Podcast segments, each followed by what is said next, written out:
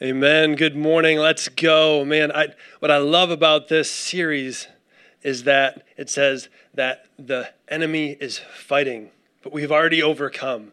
Right? The kingdom of heaven is moving. And how many knows that a kingdom will advance in a time of unrest? Right? We don't advance in times of peace, we advance in times of unrest. And so I'm just so thankful for God and the way that the kingdom is moving right now. Amen. And so, man, week three, let's go, man, right? Who's excited for what God is doing? So, I want to say welcome to those of you online today. If you're joining us, uh, whether on Facebook Live or on the website or later in the week, welcome. Uh, glad you could be part of this today. Um, I just want to take a minute and say thank you to uh, Pastor Josh and Jessica. How many of you are thankful for a bold and courageous pastor?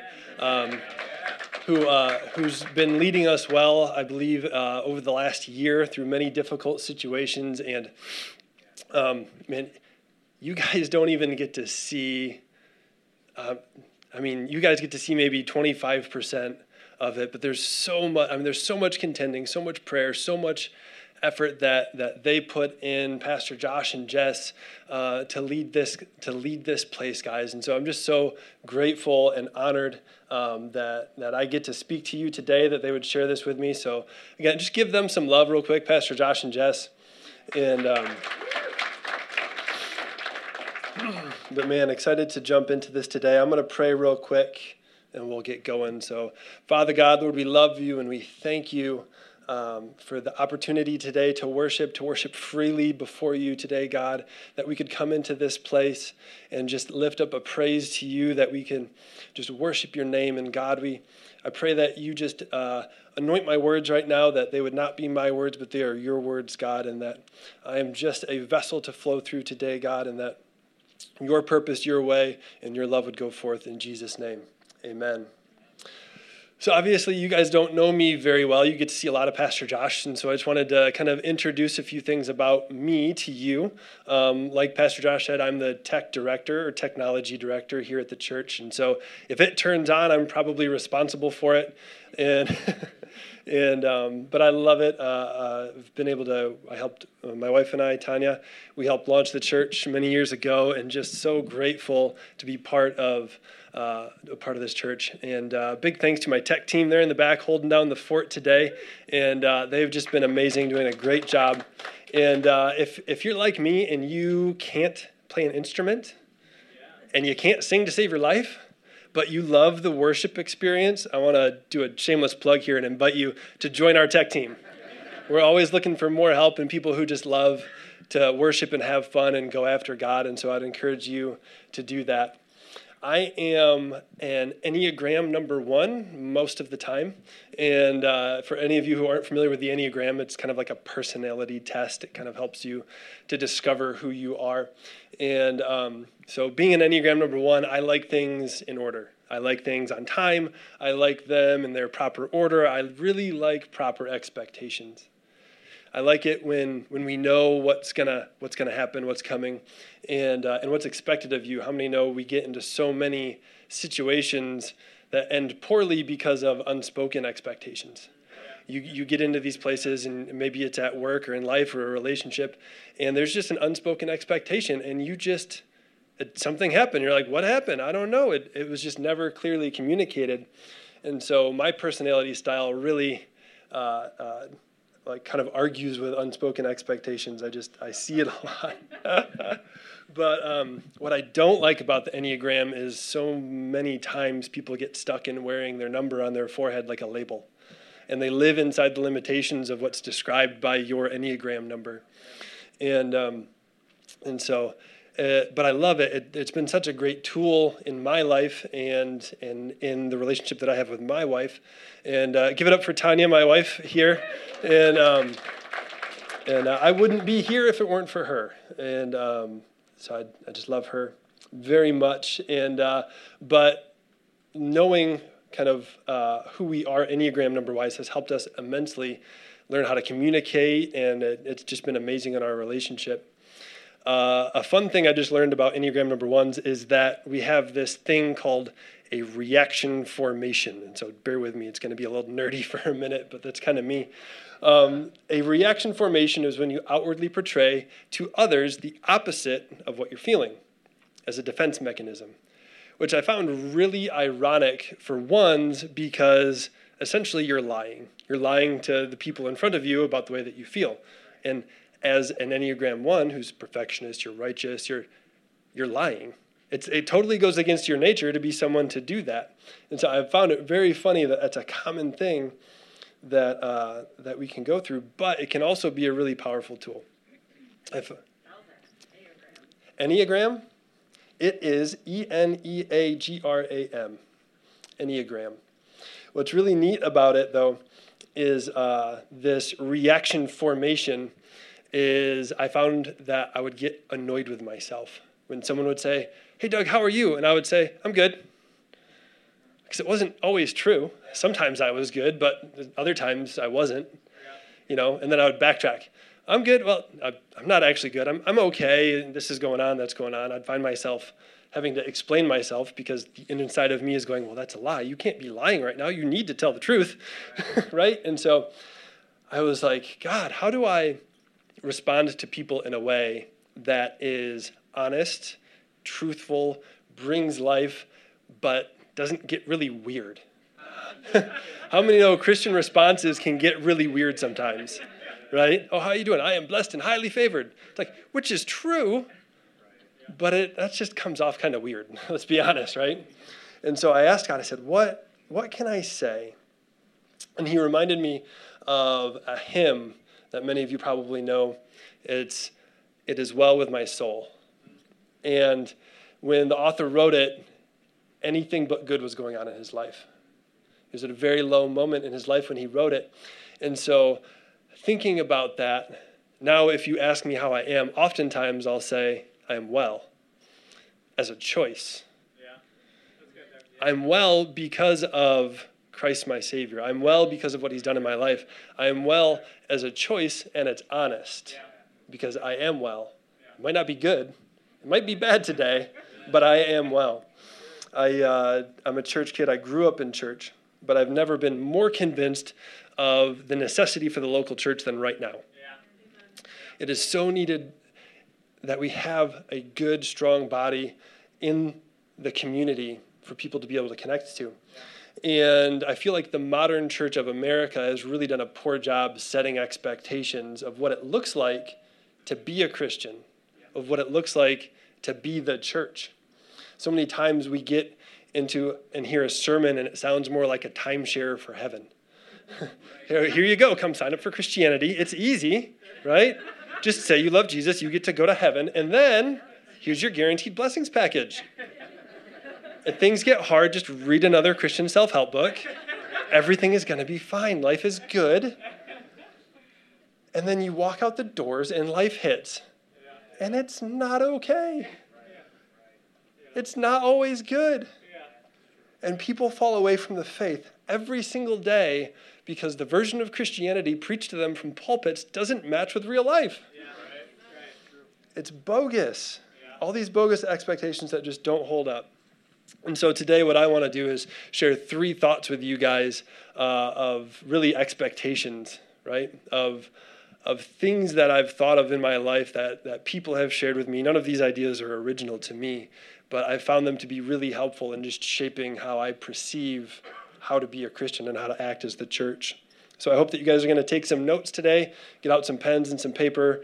Uh, we got some scripture to get through. It's going to be a really good time. Thought number one is this the church is a battleship, not a cruise ship. I don't believe that the purpose of Jesus giving his life on the cross was so that we could be comfortable.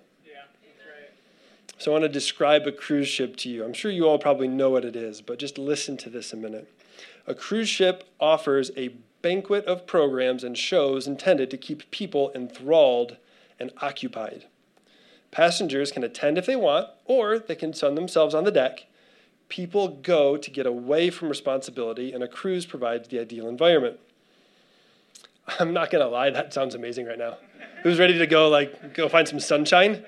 I, I, mean, honestly, we've had a lot of really good sunshine here in West Michigan. it's been a really great winter for that, but it's still been cold and a lot of snow. But the church is not meant to be a cruise ship. A church is meant to be a battleship. Listen to this. A battleship draws people from contrasting backgrounds and experiences to work together toward a common assignment. In the end, everyone serves a mission that is greater than any particular individual. Yeah. So, what is our mission as a church? Who are we supposed to be? Thankfully, Jesus gave us the Great Commission.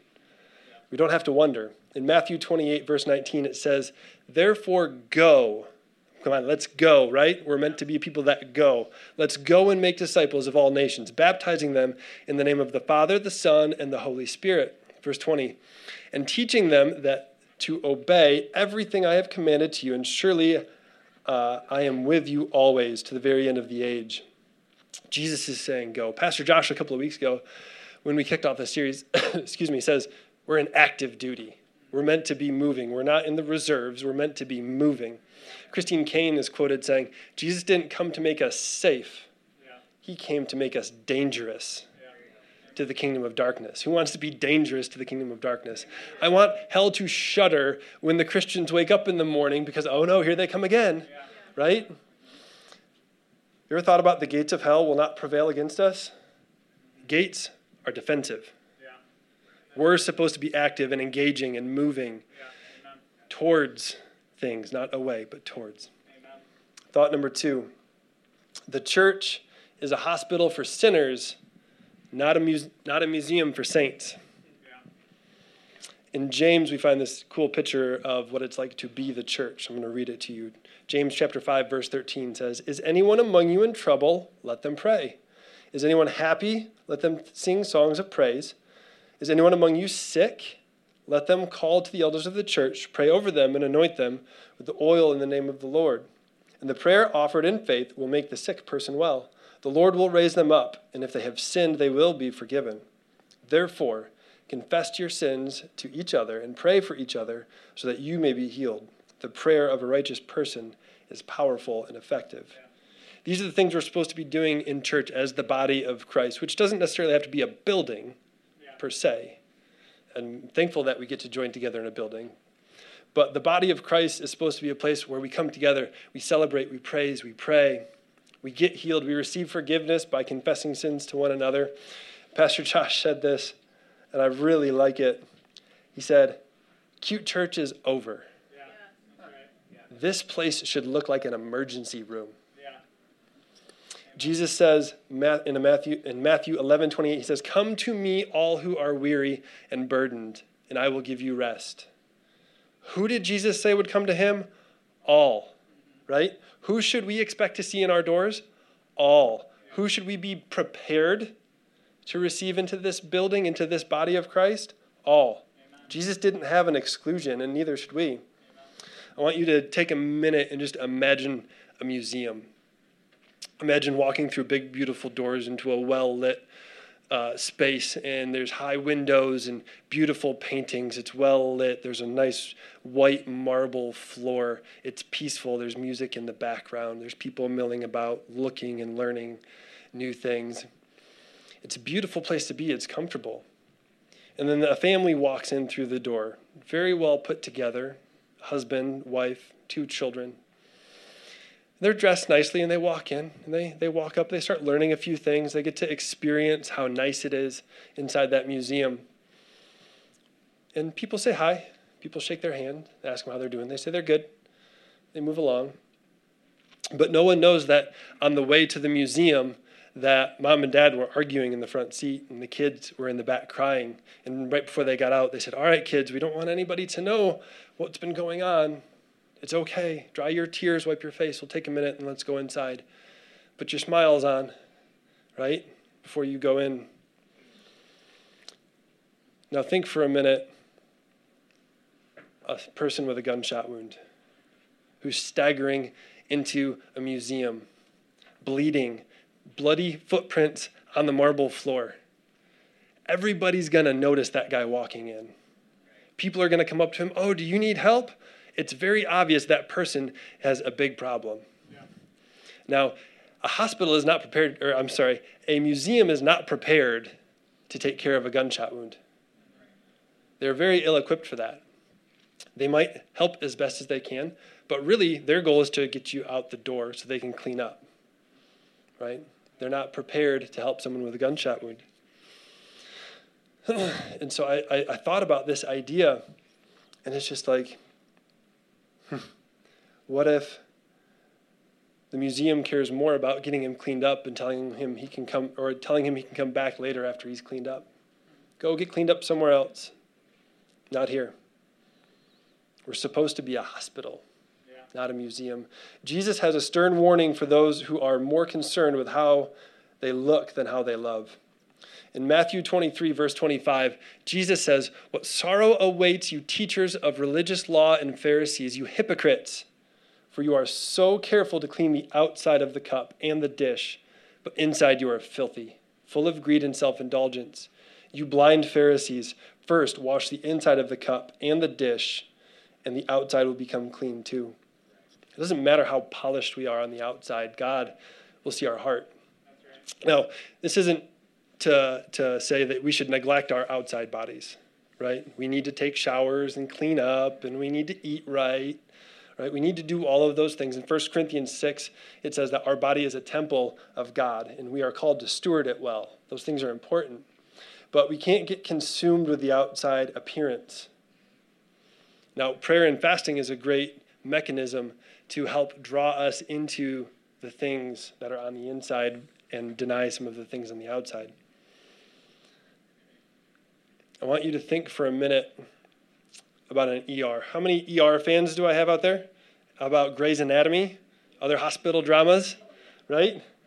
So get that picture in your mind of this busy, bustling emergency room where people are coming and going.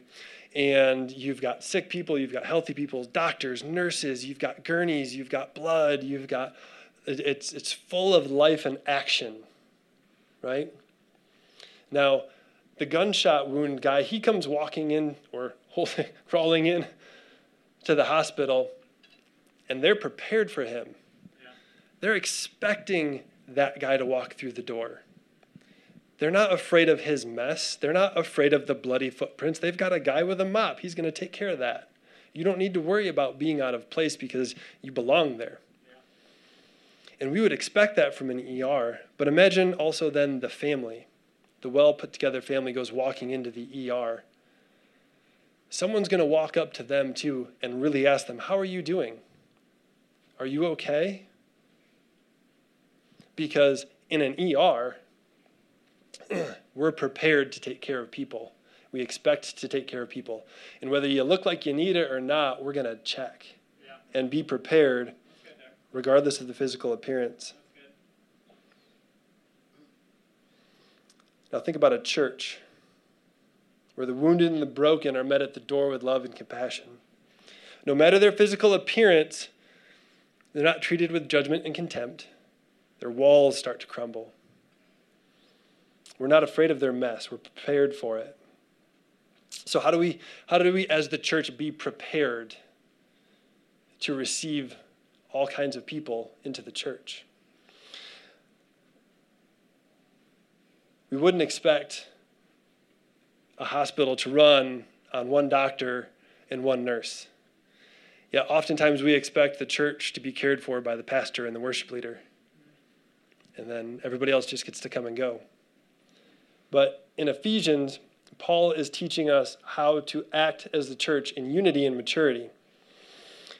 He says uh, in Ephesians 4, verse 15, he says, Speaking in truth, speaking the truth in love, because that's how we should talk in truth and love, yeah. and then love with truth. Yeah. Those things are not mutually exclusive. You don't get to separate them. Yeah. If it's not truth with love, then it's not really truth. Right. And it's, if it's not love with truth, it's not really love either. So, it says, speaking the truth in love, we will grow and become in every respect the mature body of Him who is the head, that is, Christ. From him, the whole body is joined and held together by every supporting ligament, grows and builds itself up in love as each part does its work. If each part isn't doing its work, the team is lacking. The body of Christ, that is the church, will be unable to grow, will be unable to grow in truth and love as we're called to do. Without all of these parts, the church will become ill equipped, ineffective, and eventually will become irrelevant. A wounded and broken world is looking for healing, is looking for hope. Most of them don't even know that they're looking for Jesus. Yeah. How sad if they were to walk through our doors or watch online and only see polished statues yeah. and hear stories of old. It's why we're called to the active duty. We're called to go. We're called to be a people on the move. We're called to be prepared as the church. Thought number three is this one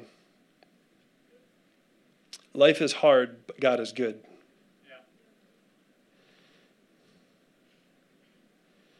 I, uh, I almost scrapped this point a couple of times which is kind of ironic because the, the whole sermon kind of comes out of this point. Jesus says in uh, John 16 33, he says, In this world you will have trouble, but take heart, I have overcome the world. See, when we read scriptures, we don't get the uh, heaven plan we don't get this idea of like, oh, all of these things are going to be good and great and perfect and full of blessing. There are blessings and there are great things. But more often than not, the scripture says, things will be difficult, but I'm with you. You're not alone. I've overcome the world.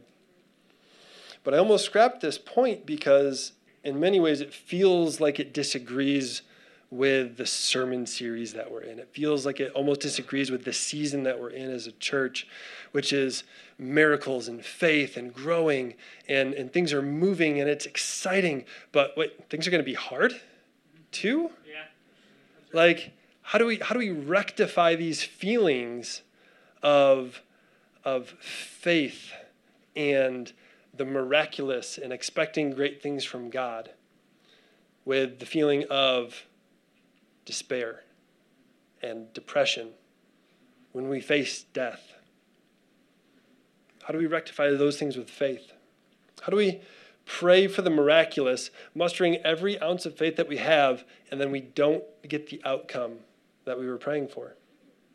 How can it be that God is good when it feels so bad? Yeah.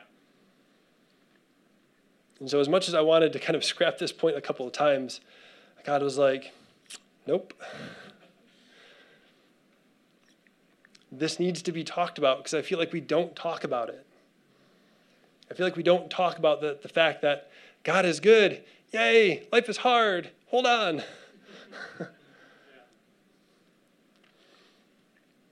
so many times we get pain and confusion, we get questions, we get the why, God, right? Tanya, my wife, and I, we, we had all those questions a few years ago. We had our, we got pregnant with our fourth child, and um, we had gone to the, uh, gone to the doctor to get the ultrasound, and uh, much to our surprise, there, there was a baby, but there was not a heartbeat when we went to that appointment. And we were shocked. We have three beautiful boys I'm so grateful for. And so when we got to the fourth, we expected, we didn't expect any issues or problems or challenges. And so we got the report that there was no heartbeat. And we started praying for the miraculous. We started praying for life. We started saying, God, you are the God of life. You are not the God of death. We believe that you can bring this child back from the dead. Dead man come out of that grave. We were singing it. We were shouting it. We were praying it. We were pleading with God. But a couple days later, the pain of the miscarriage started.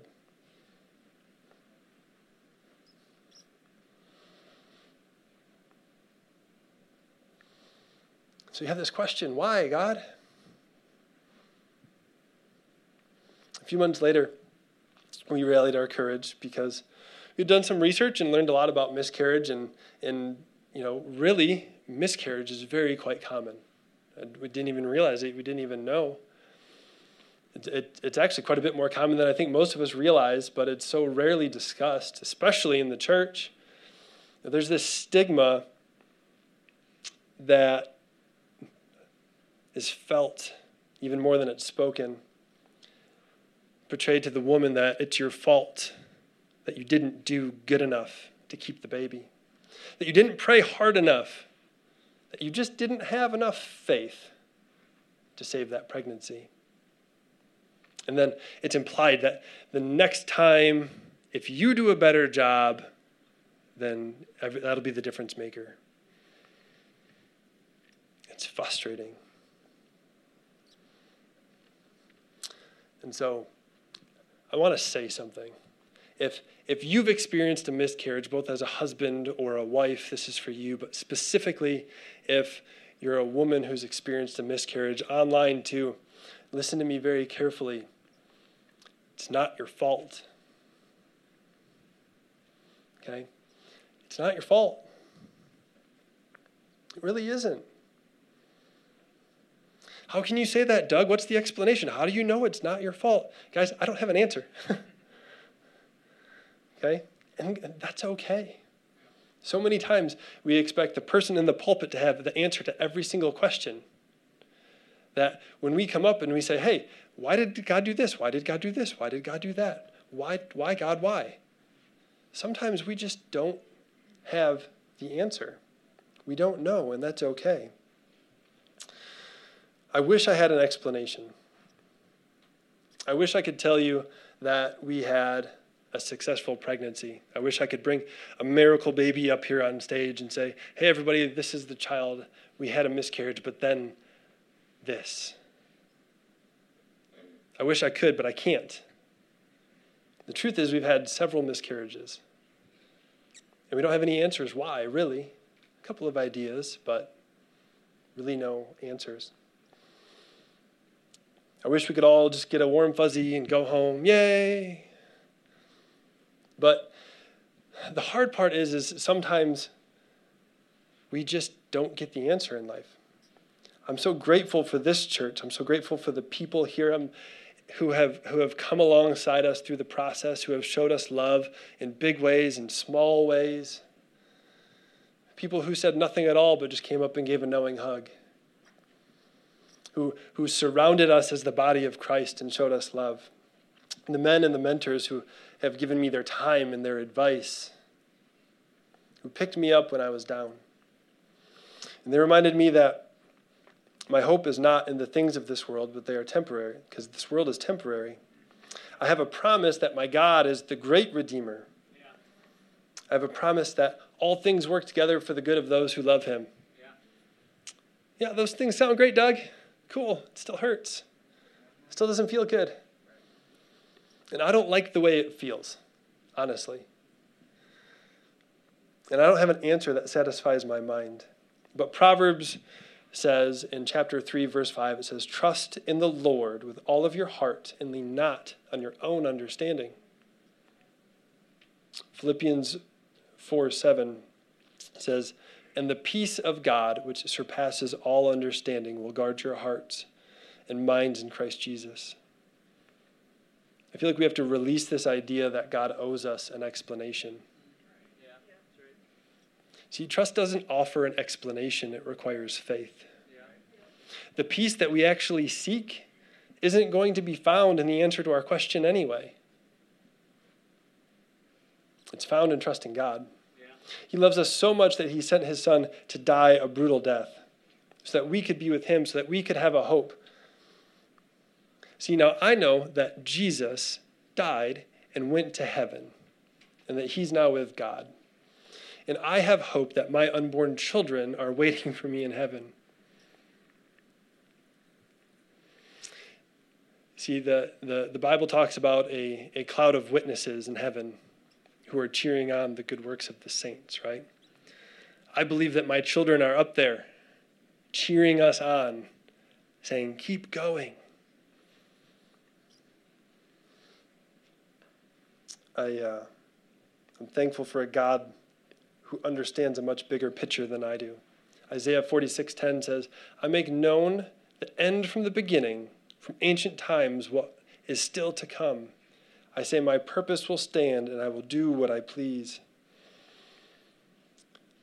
God can see the end from the beginning, and He knows the beginning from the end. He's the Alpha, He's the Omega. He sees it all. Yeah. It's such a bigger picture. How many, if you're a parent, how many times have you given your child an instruction or prevented them from something or kept them from something or gave them something to do because you knew it was best for them and they didn't like it? but you knew what was best for your child. And in the same way, we trust our Heavenly Father that He knows what's best for us, even if we don't understand it, and sometimes if we don't like it. Now, I don't believe that God caused the miscarriage. I don't blame God for death. Okay? We live in a fallen world. And unfortunately, we live in a place where there is sin and there is death, and it does impact us. I think about the disciples on the day after Jesus' death, the day before the resurrection. See, to them, Jesus, the Messiah, who was going to be the king of Israel, who was supposed to kick out the government, who was supposed to make things good here, now, and create peace, just died. He's dead in a grave. Their hope is dead and buried. And this day in between, they're in despair and disbelief, and they don't have a whole lot of hope because their hope just died. Yeah. Now, Jesus told them multiple times, Hey, I'm going to die and I'm going to come back. They're going to tear down the temple and I'm going to rebuild it in three days. He told them, but for some reason, it just didn't connect. They didn't get it. They just weren't understanding the point that he was going to come back. They didn't get it. Until the women went up on Sunday to bring spices to the grave, and they found it empty. Jesus had risen, he was no longer there. Their hope is now restored.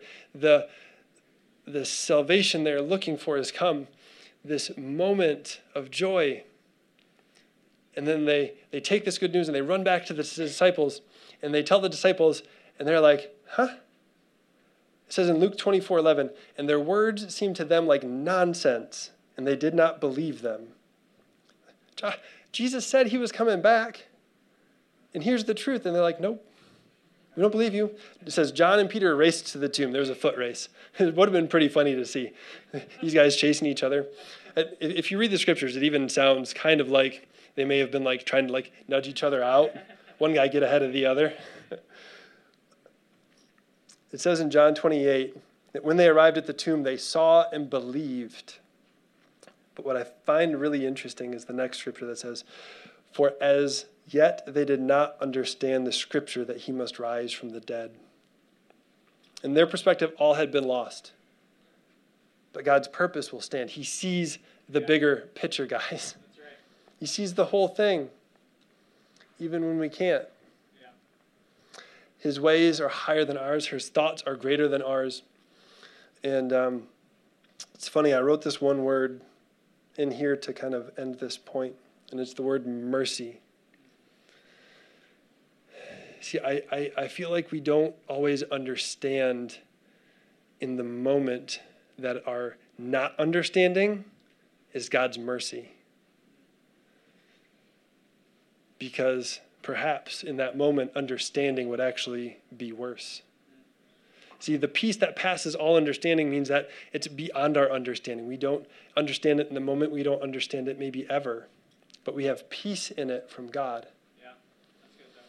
So I'm going to invite the band up here a minute because there's a song that, that God laid on my heart for us to worship together.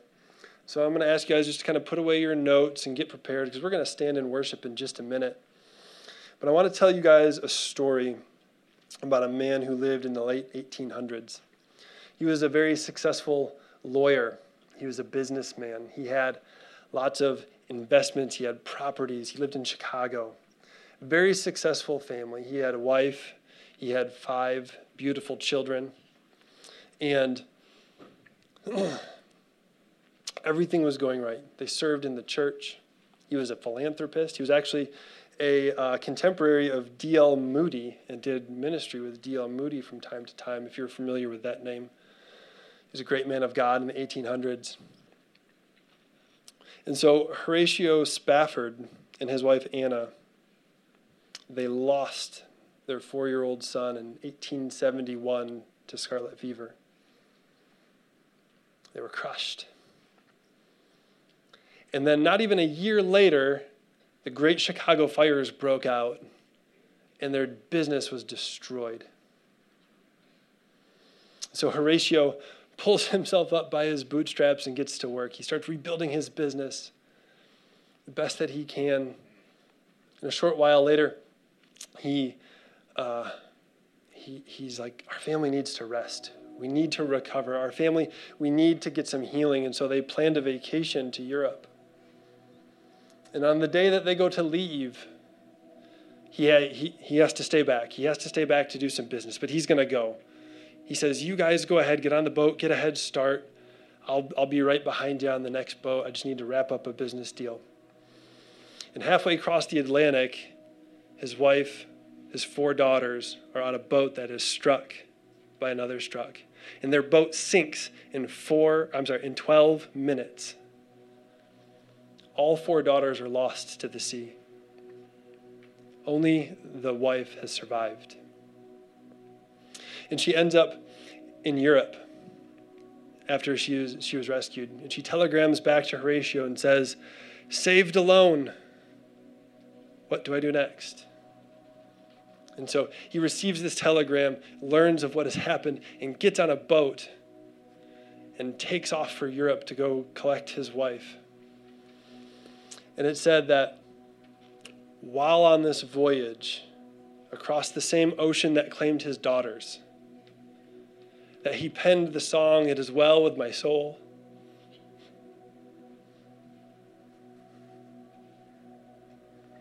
I can't even begin to imagine the feelings of loss and pain that he experienced. But to be on that ship, and to receive the grace of God. In his mourning, then turn to praise. He's just so overwhelmed by the love of God that this song comes out of him. So we're going to take a minute, guys, we're going to stand up all together and we're going to worship this song. Many of you know it, the words will be on the screen.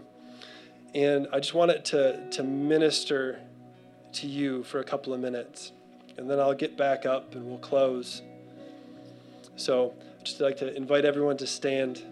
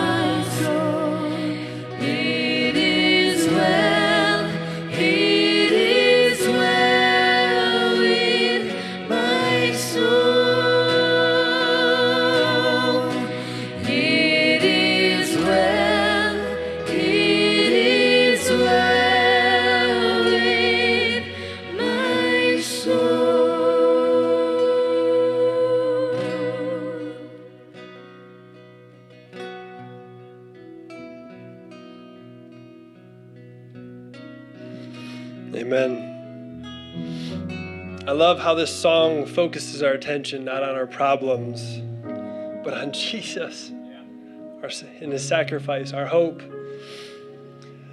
The last verse says, Our sin, oh, the bliss of this glorious hope that my sin, not in part, but the whole, is nailed to the cross.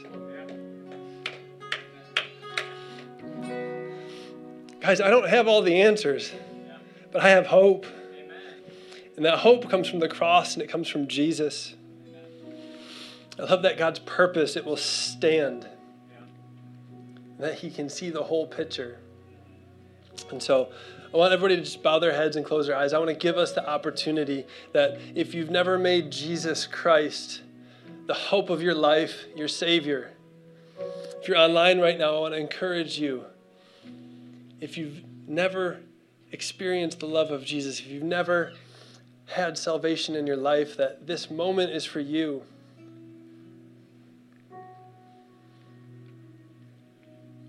And for everybody else in this room, even maybe you've prayed this prayer before. Maybe you've maybe you've dedicated your life to Christ once and you walked away. He's there with open arms welcoming you back, saying, "Come to me, all who are weary, all who are thirsty, who are heavy laden. I will give you rest." Our rest is found in the peace of Christ, guys.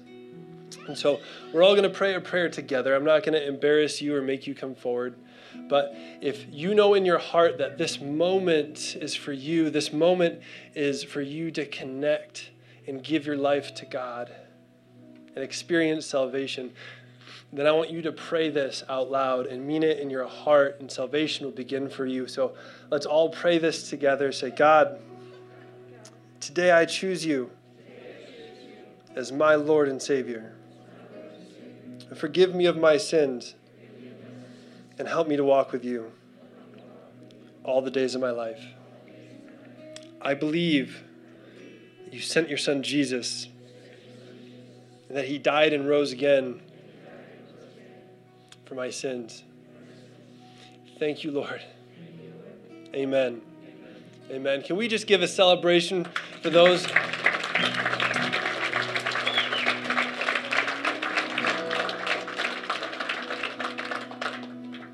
Amen. Amen. So, listen, if you prayed that prayer for the first time or the second time or the 50th time today, guys, I want you to know that we're here for you. That this is a church and a people who love you and want to join with you in this journey called Christianity. And so, one of the ways that you can do that is to, uh, if you're online, you can text that word prayer to the number on your screen. And if you're in this room, you can do the same thing, but also I'd encourage you to join us in our prayer room after service. It's just down the hall past the coffee bar. And we would love to pray with you and give you a book and just come alongside you in this most exciting time, guys. But the book is simple, it's short. And if you're online, we would love to send it to you. Just text into that number. And we want to partner with you. We want to help you understand what's next uh, in your walk. So I'm going to pray one more time and then we'll dismiss. Father God, Lord, we just love you and we thank you for today. We thank you for your mercy and your grace. Lord, we thank you for the peace that passes all understanding. Lord, we thank you for your son Jesus, whom you sent to die for us. Lord, we pray that everyone who walked out of this building and hear these words today whether in person or online, God, that they would be filled with hope, they would be filled with love, and that they would come to know you in a new way. And so I, I proclaim that they are blessed as they go today in Jesus' name. Amen.